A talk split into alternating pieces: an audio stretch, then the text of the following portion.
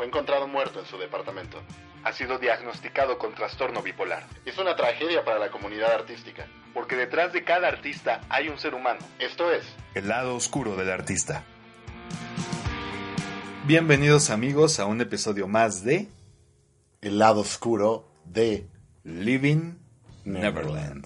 Living Neverland, el documental bomba que sacó HBO a principios de este año.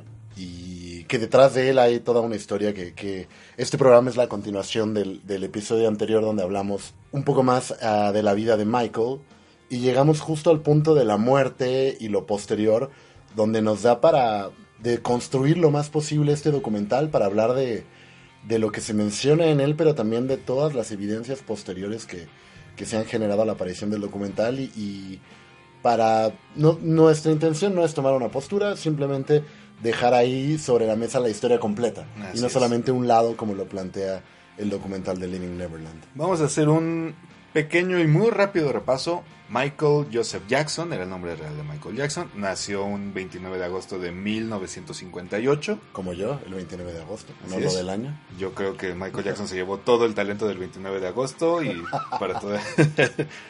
Y comenzó su carrera musical en la banda de la familia, que eran The Jacksons. Cuando él se integra como cantante se vuelve The Jackson 5 y su carrera como solista despega con la publicación de Off the Wall, viene Thriller, viene Dangerous y bueno, todas esas cosas las hablamos en el episodio anterior, si no lo han visto chéquenlo y nos quedamos con un pequeño tema pendiente el episodio anterior que fue la muerte de Michael Jackson. La muerte, que es otra cosa que tiene ahí como cuestiones complicadas donde mínimo nos permiten generar alguna sospecha, ¿no? Porque Michael muere por una sobredosis de propofol y de benzodiazepinas. El propofol es utilizado como un anestésico. El propofol se utiliza para inducir anestesia en pacientes que van a ser sometidos a procesos quirúrgicos. Entonces ya de inicio es extraño que como él relataba que por los dolores que tenía el doctor le daba esta combinación de medicamentos para poder dormir. Ya de ahí es extraño porque no se utiliza como el propofol con fines de inducción de sueño, eso no es correcto, eso de ahí me genera como la primera duda, y luego lo daba en combinación con las benzodiazepinas, que sí son mal utilizadas como inductores de sueño, pero ambos deprimen el sistema nervioso central, y puede ser tan fuerte esto que deprima los centros de la respiración, es decir, el punto aquí clave es, no se usan combinados. Es muy extraño que le den benzodiazepinas junto con propofol, y que aparte el propofol ese no es el uso, y hay una llamada que ustedes pueden encontrar en YouTube, donde se escucha la voz de Michael hablando por teléfono con Dieter y él dice en esa llamada muchas cosas, entre ellas que hay un grupo de personas que se quieren deshacer de él, que puede haber muchas formas en las que acaben con su vida, que pueden por ejemplo inculparlo y decir que murió de una sobredosis y habla de que él ya entiende que probablemente va a morir, que no le importa su vida, sino le preocupa que sus hijos estén seguros. Es una llamada mínimamente extraña, ¿no? Así es. Michael Jackson en ese entonces estaba en el proceso de preparar su gira de despedida, This Is It, la cual después se convirtió en una película muy exitosa y demás. Michael tuvo un estrés físico y mental muy fuerte y el doctor Conrad Murray, que fue quien le prescribió todo lo que nos decías, que de hecho está preso bajo el cargo de homicidio involuntario. Y todos sabemos que una figura como Michael Jackson seguro estaba rodeado por círculos de poder que nosotros los mortales no nos imaginaríamos y pues de que hubieron cosas extrañas y esta llamada justamente no hace más que alimentar esos mitos. Claro, y todavía hay cosas extrañas después de la muerte de las que iríamos hablando, pero entremos de lleno con Leaving Neverland. Vamos igual como en el repaso acordarnos de las acusaciones, porque yo pensaba un poco que cuando yo era niño, la imagen que yo recuerdo de lo que se hablaba de Michael, era como si hubiera habido una cantidad brutal de acusaciones, como si hubieran habido 10, 12, 20 niños que lo acusaron, y cuando investigas a detalle, en realidad no fue para nada así. Entonces vamos a hacer un repaso de las acusaciones reales en vida a Michael Jackson. Justo como mencionas de esta imagen que parecían muchísimos, la primera acusación de Michael Jackson fue en 1993 por Jordan Chandler, bueno, por el padre de Jordan, Evan Chandler. Yo nací justo en ese año, entonces yo nací como que ya con la imagen manchada de Michael Jackson para mucha gente. Y yo recuerdo crecer con la gente diciendo que Michael Jackson era un pedófilo, ¿no? Aunque después los casos se desestimaron y demás, la gente se quedó con esa imagen y la pasaron a otras generaciones. Pero la primera acusación fue esta, en 1993, por Jordan Chandler. Que ya dijimos el programa pasado que hubo una parte, una llamada del papá donde confiesa lo que estaba haciendo, y que también hay un acuerdo económico, pero que dependía de un seguro que tenía Michael, y que lo hacen porque estaba en una gira. Así es. O sea, en realidad el proceso civil es desestimado. Porque Michael sí quería dar la cara, sí quería llevarlo todo conforme a la ley para demostrar su inocencia, y este acuerdo que se llega a espaldas de Michael es considerado como una confesión de culpa por parte de Michael, pero bueno, eso lo tocamos en el episodio anterior. La segunda acusación fue en el 2005 por Gavin Arvizo, que fue un niño con cáncer. Michael Jackson ayudó a pagar su tratamiento. El niño se recuperó, hoy en día sigue vivo. Y el caso se desestimó por la mamá de Gavin Arvizo. Justo, que tenía como un historial de fraude a seguros y de pedir en repetidas ocasiones dinero para el mismo procedimiento para su hijo. Incluso creo que fueron más de 10 cargos los que estaban por los que estaba acusado Michael, y es encontrado inocente de todos. Y tampoco hay una vía penal. Es decir, es encontrado inocente por la vía civil, que era la de la reparación económica, y no llega a una vía penal. Y después él muere en 2009, y solamente esas dos acusaciones son las que existen cuando él está vivo. Y después, en el 2013, Wade Robson, que si no mal recuerdan, lo mencionamos en el primer episodio, que fue cuando él era niño, testificó a favor de Michael Jackson durante el juicio de Gavin Arvizo. De Gavin Arvizo, exacto. Y en el 2013, Wade Robson lo acusa, ya Wade Robson grande, de 30 y algo, de haber abusado de él cuando él tenía 7 años, durante su etapa de 7 a 14 años. En 2014, James Safechuck le hace segunda a Robson y hace otra acusación. Hay que recordar que en Estados Unidos no es delito el difamar a una persona una vez que ha muerto. Entonces, ambas acusaciones ocurren una vez muerto Michael. Y pues hay como varios problemas de inicio. El fiscal asignado al caso, Tom Sneddon, tenía casi una venganza personal en contra de Michael. Incluso hay por ahí afirmaciones de que fabricó evidencias para el juicio, y a pesar de ello fue absuelto en el caso de Gavin Arvizo. El fiscal muere en 2014, entonces ya no participa de los procesos de Robson y de Safechuck, pero era cuando el proceso de Gavin Arvizo, su actuación fue cuestionable. La acusación del 2005, hecha por Gavin Arvizo, llegó después de un documental que se hizo sobre la vida de Michael Jackson, llamada Living with... Las acusaciones del 2005 hechas por Gavin Arvizo llegaron después de un documental realizado por el periodista Martin Bashir, llamado Living with Michael Jackson. Michael Jackson conocía a Martin Bashir por su trabajo en un documental sobre la princesa Diana, en el que la imagen de la princesa estaba muy bien cuidada. Y Michael Jackson buscaba eso, buscaba que la gente recuperara la fe en su imagen como artista. Y dicen que esto fue uno de los grandes, si no es que el más grande error que Michael Jackson cometió en su vida, ya que, aunque la intención de Michael obviamente era la mejor y él estaba en todo el proceso de grabación presente, él no estuvo presente en la postproducción, la cual aprovechó Martin Bashir para sacar de contexto las cosas, ¿no? En realidad tú puedes, cualquier declaración, cualquier entrevista, cualquier testimonio, lo puedes sacar de contexto. Hemos visto, y seguro has oído, audios hasta del presidente, no diremos de qué país, donde combinan y parece que dice otras cosas que en realidad no dijo. Y fue un poco lo que hizo Bashir. Y en realidad... fue un documental tendencioso con la intención amarillista de vender, y posterior a la muerte de Michael él acepta que jamás, declara el periodista Bashir, que jamás vio una conducta inapropiada, que fue un poco la narrativa que él quiso hacer para vender, pero fue un documental que le hizo daño y que ayudó o estableció el terreno para que la madre de Gavin preparara las acusaciones de 2005. Y una vez terminado todo esto, tras las acusaciones de Wade Robson y James Safechuck, llega el documental que es el tema principal de este episodio, que fue Leaving Neverland. Living Neverland, que lo estrenan en enero de 2019 en un muy reconocido festival de cine llamado Sundance. Que desde el estreno, la fecha y el lugar del estreno, ya hay cosas raras. Totalmente. Porque aquí vamos a entrar a terrenos muy, muy feos, y si no hay un siguiente episodio, sepan que alguien acabó con nosotros. Pero el documental se estrenó el mismo día, y obviamente en el mismo festival, en el que se iba a estrenar otro documental llamado Untouchable, que hablaba sobre las acusaciones contra Harvey Weinstein. Seguramente ustedes en nuestra audiencia no conocen el documental de Intocable sobre Harvey Weinstein, y un poco a lo que te refieres es eso, que el estreno de algo tan mediático como Leaving Neverland y el manoseo del tema de la pedofilia que venía de muchos años vendiendo, opacó por completo todo el foco de atención en Harvey Weinstein. Y Harvey Weinstein es muy cercano a Oprah, que luego Oprah le da en su programa espacio a Wade Robson y a James para hablar sobre las acusaciones, pero curiosamente no le da a las víctimas de Weinstein nunca un espacio en su programa para hablar. Y también estaba involucrado o es cercano a ese grupo un programa americano, un medio americano llamado TMZ, que luego lo pueden encontrar por ahí en los servicios de televisión de paga.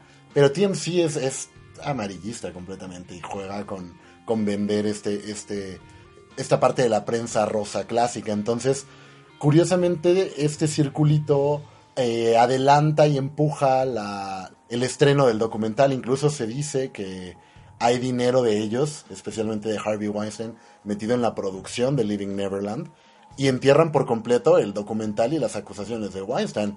Y todo el tema del Me Too no se vuelve a escuchar sobre él cuando fue el principal acusado de todo el movimiento. El director de este documental fue Dan Reed, que es un director que ya tenía experiencia en el tema. Había hecho una película llamada Straight Heads allá por el 2007, pero ya tenía en su haber dos documentales, uno de ellos en específico llamada The Pedophile Hunter, que obviamente trata este tema. Y el documental, si ustedes lo ven, o incluso si leen sinopsis, reseñas y demás, es muy... conduce mucho a la audiencia con un lenguaje muy cinematográfico, a sentir como culpa por las víctimas y cierta aversión por Michael Jackson. La narrativa del documental es muy cuestionable. Que tendríamos que empezar por... No es posible, y menos actualmente, asumir que porque algo está presentado en formato documental es verdad. Ese es un error que cometemos, que viene de mucho tiempo, que incluso se ha cuestionado los trabajos elaborados por Nat Geo o por Discovery con fines de vender como extraterrestres en la antigüedad o cosas así que han creado. Pero no podemos asumir de inicio que porque algo está presentado en formato documental es verdad. Eso es simplemente un lenguaje y una narrativa particular. Y es un poco de lo que se aprovecha Reed en Leaving Neverland, porque te presenta el inicio del documental como la vida de los niños pre-Michael Jackson, y muchísima evidencia, así a un nivel abrumador, de que los niños y Michael se conocían, cosa que eso es verdad, eso jamás ha estado en cuestionamiento. Y entonces te enseña fotos de cuando se conocieron, los eventos, cómo Michael se enteró de su existencia, cómo los invitó, cómo conoció a la familia, y toda la primera parte del documental establece empatía para ti como espectador con Wade y con James, y suelta una cantidad abrumadora de evidencias de que existía un vínculo entre ellos. Pero después de eso se va como directamente a la parte de narrativa del abuso y desaparece todo esto. Ya lo construyó al principio, ya te convenció de que el documental esté presentando imágenes que son la verdad, y después de ahí puede ser simple historia y no hay problema de ello. A lo largo del documental, sobre todo en la segunda parte, que es está dividido en dos partes de 2 horas cada una. En la primera establecen todo esto de las evidencias del vínculo, y en la segunda cuentan cómo Michael empezó como a introducirse en sus vidas, a relacionarse con la familia, los invitaba a Neverland, a viajes. En ocasiones los papás dejaban a los niños solos con Michael a quedarse, incluso en algún momento relatan que se quedan ahí semanas, lo cual también nos forza a colocar la luz sobre los padres, dejando a niños solos con un adulto, así sea una celebridad. Y también cuentan que hay como incluso oportunidades laborales que se abren a partir de tener esta relación con Michael, y que hubo como muchos niños que pasaron por las habitaciones de Neverland, y relatan como de manera muy gráfica y muy directa las cosas que hacía Michael con ellos y el tipo de relación que tuvieron. Sale el documental, se vuelve una bomba, pero después empiezan a salir cuestionamientos y evidencias en contra de este documental que vale la pena mencionar, y de las cuales vamos a hacer como un pequeño recuento ahora. Entre ellas está la falta de otros testigos. Hay un documental también muy interesante que pueden encontrar en YouTube que se llama Neverland First Hand. De hecho, pudiéramos dejar en nuestras redes para que lo busquen los links a diferente material que, si cualquiera de ustedes quiere profundizar, lo puede hacer. Y en este documental quien lo hizo, que es Liam McEwen, documenta testimonios que sorprende que no hayan estado en el documental original de HBO. Entre ellos el de la sobrina de Michael, que se llama Brandy Jackson, quien sostuvo una relación con Wade Robson desde los 10 hasta los 17 años. Fue su novia de los 10 a los 17. Wade Robson, durante su niñez, cuando estaba en Neverland, conoce a Brandy Jackson justamente, y Wade le dice a Michael que le gusta Brandy, y Michael los presenta, y vaya a ser el cupido en esta relación. Y sí, como dices, es muy extraño que en Leaving Neverland no se mencione nada sobre Brandy, y obviamente no aparece ella, y Brandy, de hecho, después salió a dar algunas declaraciones sobre este documental, diciendo que Wade Robson siempre fue una persona oportunista, que buscaba la manera de aprovecharse de los demás, que incluso era infiel, o sea, era una mala pareja, que le fue infiel varias veces, en algún momento creo que con Britney Spears. Y Brandy desmiente todo lo que dice Wade Robson, y dice que no es una persona de quien se puedan fiar para un material de este tamaño. Porque Wade es descrito por algunos como un trepa, ¿no? Como una persona que quiere subir, escalar ahí. De hecho, él tenía una gran facilidad para el baile, y él se vuelve coreógrafo de gente como NSYNC o la propia Britney, que mencionas, que con la que tuvo allí una relación fugaz. Pero después le empieza a ir mal económicamente. Hay un momento en el que él tenía como memorabilia de Michael. Tenía, creo que, la chamarra de Thriller y el sombrero de Smooth Criminal. Y entonces él los vende. Hay por ahí, se puede encontrar la declaración de alguien de una casa de subastas, de que Robson los vendió porque se queda sin dinero. Y entonces las cosas no empiezan a ir como tan bien para él. Y llega un momento en el que, posterior a la muerte de Michael, se forma se prepara un espectáculo del Circo del Sol, del Cirque du Soleil, en homenaje a Michael. Y entonces Wade quiere ser el coreógrafo. Pero estamos hablando que para esto ya es posterior a la muerte, posterior a la propia acusación de Wade, que en el documental dice que llegó un momento en el que ya no podía saber ni escuchar nada de Michael, y curiosamente a la par estaba pidiendo trabajo como coreógrafo para este espectáculo, y es rechazado por el espectáculo. Le ofrecen ser uno de los bailarines, pero para su tema, a lo mejor económico, a lo mejor de ego, eso no le parece suficiente, y es cuando empieza a preparar junto con Safechuck el documental. De hecho, hay evidencia también de correos electrónicos entre Safechuck y Robson, donde se están poniendo de acuerdo como de las versiones, como esto que hemos visto siempre en las series policíacas, donde a la gente la entrevistan por separado para que no se coordinen. Pues un poco estos correos son como para coordinar que las historias coincidan. Safechuck y Robson dijeron en el documental que no se conocían, y en una entrevista con Oprah, que como ya dijiste le abrió espacio a estas personas, ellos dijeron que sí, que se conocían con anterioridad. Es una de las muchas incongruencias que hay en sus testimonios. El primo de Safechuck desmintió todo lo que él dijo. Macaulay Culkin, que fue alguien muy cercano a Michael Jackson, salió a defenderlo. También Aaron Carter, que Aaron Carter es hermano de uno de los integrantes de NSYNC. En realidad es de los Backstreet Boys, lo cual me demuestra que no eras muy de las boy bands, ¿no? Ok, tengo alma de viejito, discúlpame.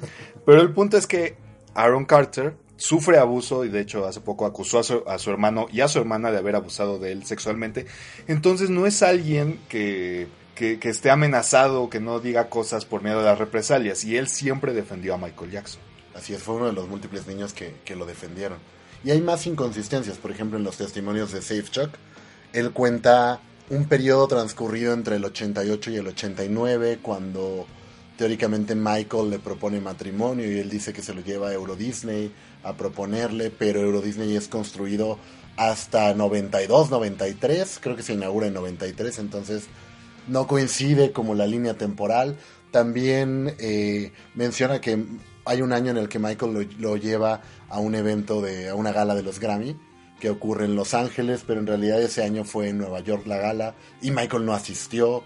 Y también hay un episodio ahí con el tren que hay arriba del reloj de Neverland, ¿no? Como con la estación de tren. Sí, dijo que Michael Jackson lo había abusado en varias ocasiones en esta estación de tren, cuando él da un año y resulta que el tren, esta estación, en realidad se construyó 5 o 6 años después. Entonces hay muchas inconsistencias. Ahí justo él sigue relatando ese 88-89, y cuando el tren está construido él ya tenía 17 años. Entonces es una cosa igual un poco extraña, y lo mismo pasa con el testimonio, porque como decíamos, el testimonio en todo el documental es muy crudo, es muy descriptivo, es muy gráfico. Esa es la palabra que estaba buscando. Y hay un libro que a título personal me parece una de las cosas más enfermas que he escuchado. Sí, es completamente bizarro. Que exista un libro que se llama Michael Jackson Was My Lover, escrito por un, no sé cómo nombrarlo, que se llama Víctor Gutiérrez. Y dile a nuestra audiencia qué es ese libro. Pues la descripción que encontramos, que nos parece la más acertada, es que es un 50 sombras de Grey para pedófilos, lo cual ya habla bastante de la veracidad que puede tener este libro. Víctor Gutiérrez dijo que lo escribió basándose en las declaraciones de... En los diarios. En los diarios del primer niño, que fue Jordan Chandler. Y es un libro, como ya dijimos, muy gráfico, literatura erótica enferma, si me permiten la palabra. Y es ficción, la familia de Chandler... Ficción. En muchos momentos lo desmintió y dijo que no existía un diario de su hijo y que era mentira. Y entonces los testimonios de James Safechuck, si bien no son una copia literal, tienen un parecido muy grande con varios pasajes del libro. No son citas textuales, pero son muy parecidas en lo gráfico, en las situaciones, en los lugares. Entonces es también hay algo para pensarse. Sí, de hecho, si quieren como ver estas comparativas página de libro contra página de la declaración de Safechuck, en el documental de Living, en el de Neverland First Hand, ahí es donde hacen este recuento. Y además de eso, se encontró, eso sí, un diario de Wade Robson en el que escribía que contar la historia de abuso de Michael le iba a dar mucho dinero y que lo iba a sacar de esos problemas económicos y que iba a hacer que su vida financiera se resolviera. También en el documental, en Leaving Neverland, la esposa de Wade cuenta que ella no pudo ayudarlo con el tema del abuso y con el tema de darse cuenta, porque ellos, un poco, lo que ellos cuentan es que se enteraron del abuso muy grandes, y ella dice que no pudo ayudarle porque ella no sabía nada sobre el tema del abuso. Pero luego ellos hacen una fundación, y en la página de la fundación dice que ella, llamada Amanda Rodríguez, fue víctima de abuso cuando era niña, lo cual es incongruente con el documental, y cuando alguien encuentra ese vínculo, también esa información la borran de la página de la fundación, como para ir atando como los cabos que quedan. Entonces, estas son algunas de las inconsistencias que hay en el documental, de las partes cuestionables de él, bastante cuestionables, numerosas, y creo que va a haber mucha tela más adelante de ello, pero al final, más allá de emitir un juicio, creo que la vida de Michael fue marcada por muchas heridas de muchos tipos, por ser expuesto. Hay un libro muy interesante que se llama ¿Quién mató a Michael Jackson?, de cómo la sociedad crea y destruye a sus ídolos. Entonces Michael, el nivel de idolatría al que llegó, lo expuso a demasiadas cosas, como mencionábamos el programa anterior, de la gente diciendo que estaba en contra de su propia raza, este tema de las acusaciones de la supuesta pedofilia, y todo esto se reflejó, o lo reflejó él mucho, en la letra de las canciones que escribía, ¿no? Sí, comentábamos fuera del aire, qué profesional son eso, que sus canciones, la música, los arreglos de sus canciones suelen ser tan vivas, tan alegres, que no siempre prestamos la atención debida a las letras. y hay letras que son muy crudas, muy fuertes. Hay letras que como conocemos bien como Earth Song, esta que hizo con muchos artistas de We Are The World, ajá, que sí hizo Heal the World, que son letras, pues vaya, como a favor del mundo y de que hay que unirnos y de que hay que salvarnos, pero hay otras un poco más oscuras, digámosle así, como Man in the Mirror, que la escuchábamos hace ratito, que hablaba de la pobreza infantil, ¿no? Que él, o sea, hay un tema de filantropía. De hecho, Michael Jackson tiene el récord Guinness en un año en el que fue el artista que más donaciones hizo a diferentes organizaciones benéficas.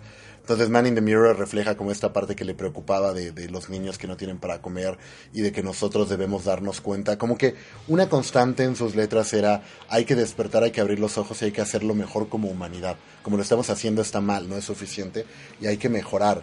Y hay toda esta parte de daño ambiental, de deforestación, pero también hay una que se llama They Don't Care About Us, que ya la habíamos escuchado y nunca prestamos atención a la letra, en la que está refiriéndose al gobierno. Y entonces lo que dice es, al gobierno no le importamos, y en realidad ellos toman las decisiones, hacen las cosas en su beneficio, y un poco nosotros los ciudadanos les damos igual.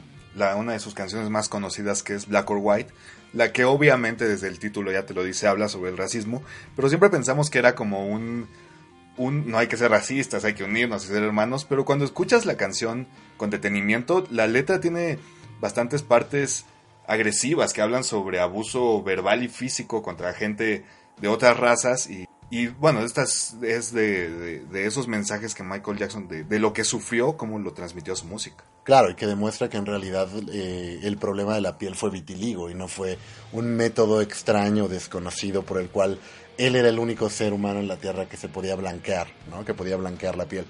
Y luego hay dos canciones que eso lo podemos ir como conectando con las teorías conspiratorias posteriores a su muerte, porque hay una que se llama Tabloid Junkie, donde él dice que habla de la prensa basura y de cómo la gente inventa mentiras, y un poco él siempre tenía la teoría de que una mentira contada 100 veces se vuelve una verdad, y entonces que lo que la gente decía sobre él tenía ese impacto. Pero luego de su muerte se saca un disco aparentemente inédito que se llama Michael, en el que hay una pista extraña muy al estilo de lo que pasaba en las portadas de los discos de los Beatles. Una pista sobre sus labios, ¿no? Es un collage hecho por un pintor que muestra varias facetas de la vida de Michael Jackson, y la imagen central, que es Michael Jackson justamente de frente, en sus labios parece tener escrito Alive. Así es, como si fuera una pista de que está vivo. Luego, cuando este disco sale, que fue en medio de una debacle económica de Sony, que había fracasado como en varios proyectos, y entonces aparentemente compra todo un catálogo de canciones inéditas de Michael por más de $100 millones. Pero los hijos de Michael, Paris y Prince, dicen que el disco Michael es falso, y lanzan acusaciones de que en realidad la voz que se escucha en algunos de los tracks ni siquiera es la de Michael, sino es como un imitador.